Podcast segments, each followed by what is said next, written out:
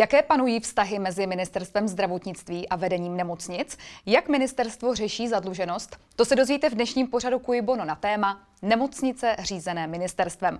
Vítá vás u něj Michaela Vašinová. Mými dnešními hosty pořadu Kujbono jsou minister zdravotnictví Adam Vojtěch. Dobrý den. Dobrý den. A ředitel nemocnice na Homolce Petr Polouček. Dobrý, Dobrý den. den. Pane ministře, jaké jsou vztahy mezi vámi jako ministerstvem zdravotnictví a vedením nemocnic, které pod vás spadají? Tak obecně si myslím, že dobré, ale samozřejmě je to o tom, že my nemocnice řídíme. To znamená, jasné, že v některých případech eh, můžeme narazit. Viděli jsme to v těch posledních dvou letech, protože já jsem Eh, jako minister, když jsem přišel do funkce, tak jsem jasně řekl, že budu nemocnice kontrolovat, že chci vědět, co se tam děje, že budeme posílat kontroly. A je jasné, že v některých případech to třeba nedopadlo úplně dobře a pak eh, musela nastat změna. Takže, ale myslím si, že to je role ministerstva. My nemáme být e, nějací přátelé s řediteli, my máme nemocnice kontrolovat, my máme řídit. Vlastně jsou to státní nemocnice, státní majetek a tak to k tomu přistupujeme. Jak hodnotíte jako ředitel nemocnice eh, vztahy s ministerstvem zdravotnictví? Já je hodnotím jako jednoznačně velmi korektní. To můžu potvrdit slova pana ministra. Skutečně reportujeme poměrně obsáhle a detailně na tom, jak ta nemocnice vypadá po ekonomické, provozní i ostatních stránkách. Takže já musím říct, že ministerstvo se o nás eh, bedlivě stará a střeží, aby jsme eh, skutečně prováděli ty činnosti tak, jak je provádět, pokud možno máme. Jaké máte jako eh, ministr nástroje na řízení kvality lékařské péče v jednotlivých nemocnicích? Fungují? Tak pokud je o kvalitu, tam je to samozřejmě složitější, protože uh, paradoxně jednodušší je eh, řídit uh, to hospodaření jako takové, kdy, jak říkal i pan ředitel, máme nějaký reporting, máme čísla, máme hospodářský výsledek a tak dále. Víme, jaké, jak fungují nákupy, zakázky, uh, jaké jsou závazky po splatnosti. Tyto, tyto údaje my máme dneska už velmi dobře zavedeny. Pokud je o kvalitu, tam je to složitější, to je skutečně medicínská otázka. My na tom teď pracujeme, chceme vydefinovat nějaké standardy kvality, doporučené postupy, klinické doporučené postupy a podobně. Ovšem je třeba si jaké uvědomit, že eh, každá nemocnice je trošku jiná. Jiná nemocnice je nemocnice na Homolce, která je řekněme, možná trošku více specializovaná v určitých oblastech, jako je kardiologie, kardiochirurgie, neurologie a tak dále. A pak jsou takové ty všeobecné nemocnice, eh, které poskytují vlastně to nejširší spektrum péče. Ale snažíme se teď i ve spolupráci s zdravotními pojišťovnami, protože to je hlavně jejich eh, v úvodovkách biznis, protože oni platí tu péči za, za své pacienty, nadefinovat nějaké ukazatele a také, a co je vlastně novinka možná, v těch následujících měsících chceme spustit dotazník spokojenosti pacientů, protože není to jenom jenom o nějakých objektivních datech, ale samozřejmě hodně to je o subjektivním vnímání toho pacienta, jak se v té nemocnici cítí, jak se k němu chovali, jak, jak vnímá tu péči.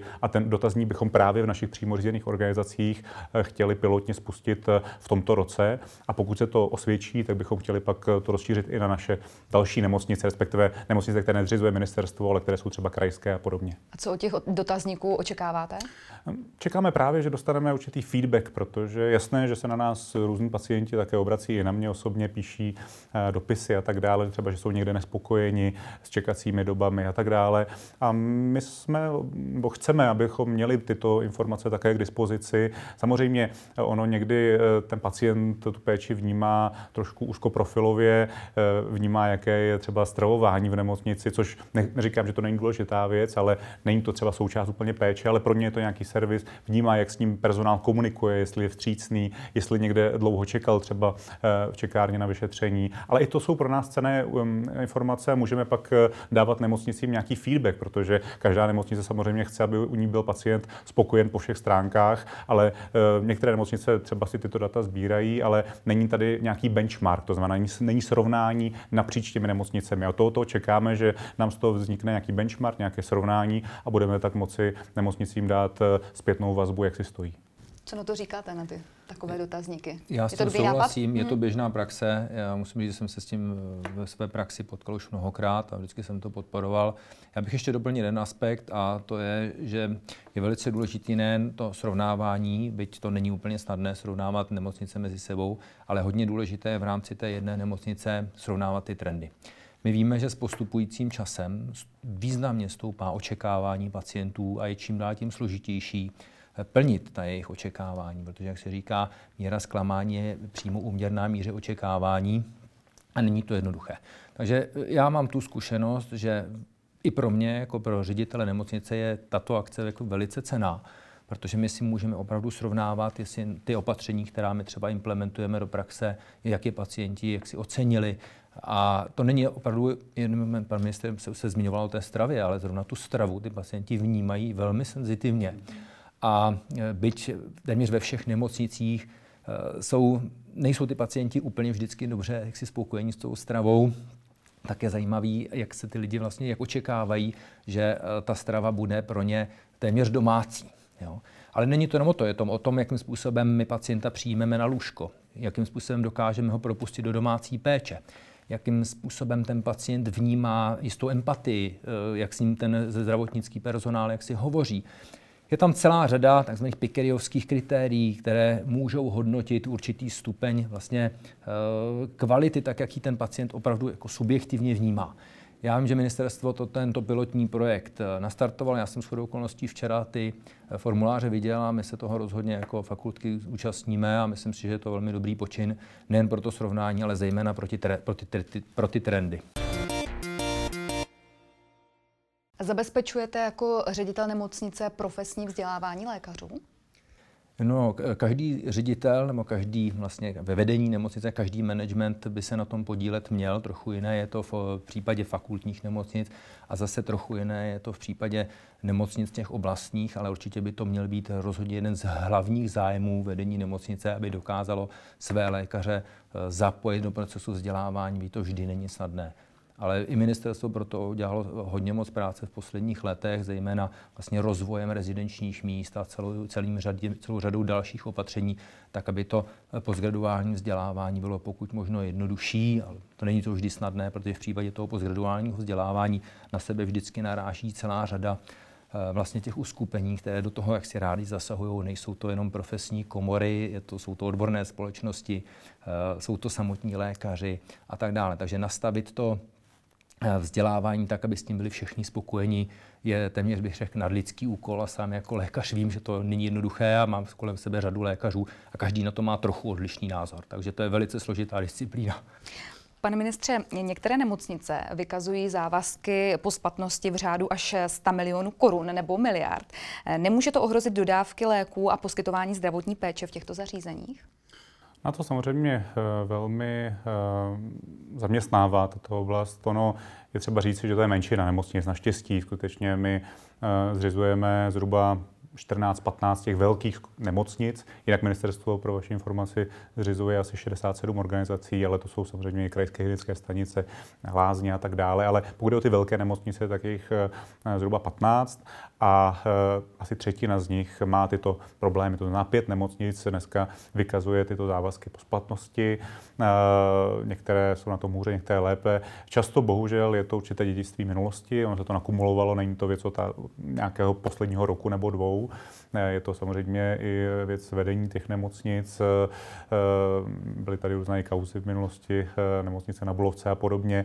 Takže to se zkrátka nakupilo a my to teď musíme řešit, ale řešíme to velmi aktivně. My jednáme poměrně pravidelně s těmi dodavateli léků. Zatím nehrozí, že by skutečně docházelo k nějakým výpadkům, respektive, že by hm, zastavili dodávky léků, materiálu. My s nimi komunikujeme a teď chystáme určitá opatření.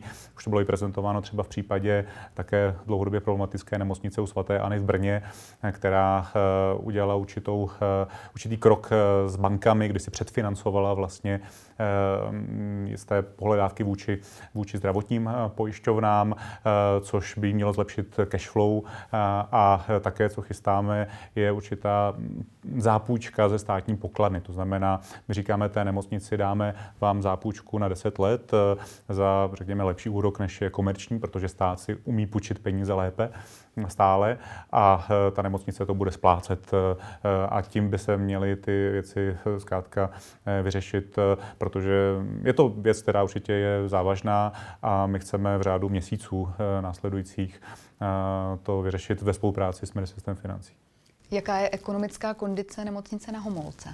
Tak já tady mohu prohlásit, že my naštěstí tyto problémy nemáme. My nepatříme do té skupiny nemocnic, která se potýká s těmito problémy, ale mohu potvrdit slova pana ministra, že eh, to eh, je hodně problematické odlužit tu nemocnici ze dne na den. Jsou to obvykle dlouhodobé důvody, které k těmto potížím vedou a řešení není opravdu ze dne na den. Tam je, musí probíhat paralelně několik procesů, od procesu odlužování po proces jisté jaksi restrukturalizace, ale zase není tak jednoduché restrukturalizovat nemocnice jako klasický výrobní podnik. Jo. Je potřeba si uvědomit, že ta nemocnice poskytuje nějakou zdravotní péči poměrně velké oblasti pacientů a velké spádové oblasti, tudíž nějaké dramatické zásahy eh, do procesu té, té zdravotnické péče nelze očekávat a opravdu je to o nastavení určitých jaksi jemnému balancu, nastavit těch, nastavení těch procesů tak, aby jsme s vaničkou dítě. Ono bylo docela dobrý mít ekonomicky prosperující nemocnici, která by ale nakonec skončila zavřena. Takže ten proces je dlouhodobý a v případě zdravotnictví to není vůbec jednoduché. Ale to samozřejmě, ještě by doplňoval ředitele, skutečně o řízení té nemocnice, o řízení nákladů. A já souhlasím s tím, že asi těžce se omezuje péče nějakým způsobem, ale e, my, na to jsme se zaměřili vlastně, když jsem přišel jako minister na ministerstvo zdravotnictví, je více hlídat nákupy léků, nákupy materiálu, srovnávat ty nemocnice. My teďka jsme už rozjeli i e, projekt, kdy sledujeme jednotkové ceny léků, tak abychom viděli, která nemocnice vybočuje a pak se můžeme ptát, proč z jakého důvodu. Jestli to je, že špatně soutěží nebo nesoutěží vůbec, i takové případy v minulosti byly.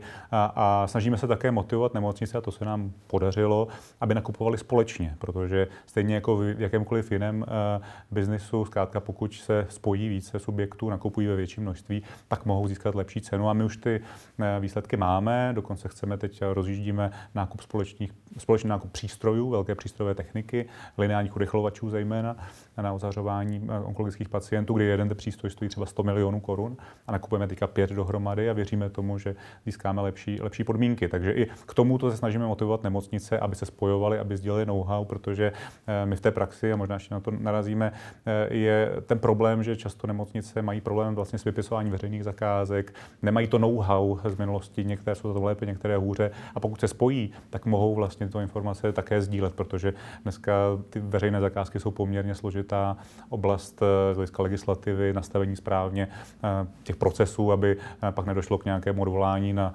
úhos a podobně. A jaké máte k dispozici nástroje na řešení insolvence vámi řízených nemocnic?